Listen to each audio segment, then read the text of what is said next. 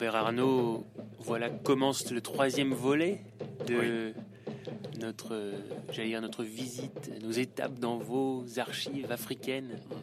Tous ces enregistrements que vous avez amassés, accumulés, collectés, tous ces sons africains. Et avant de poursuivre cette visite-là, j'aurais qu'on s'arrête sur une chose qui est quand même fondamentale quand on va chercher des sons sur un autre continent, c'est l'outil, ce qui vous a servi à enregistrer tout ce qu'on écoute.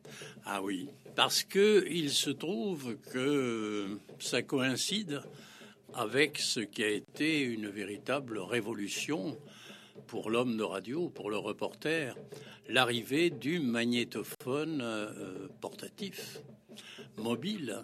Jusque-là, nous étions attachés, si l'on peut dire, un fil à la patte, avec des énormes magnétophones, avec des camions pour le transporter, des câbles pour, évidemment, les brancher.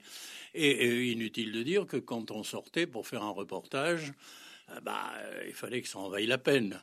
On partait léger, disiez-vous, oui, mais... enfin, quand je dis léger, je partais avec un magnétophone qui pesait une dizaine de kilos, plus avec deux cantines dans lesquelles il devait y avoir, 50 kilos de bandes magnétiques.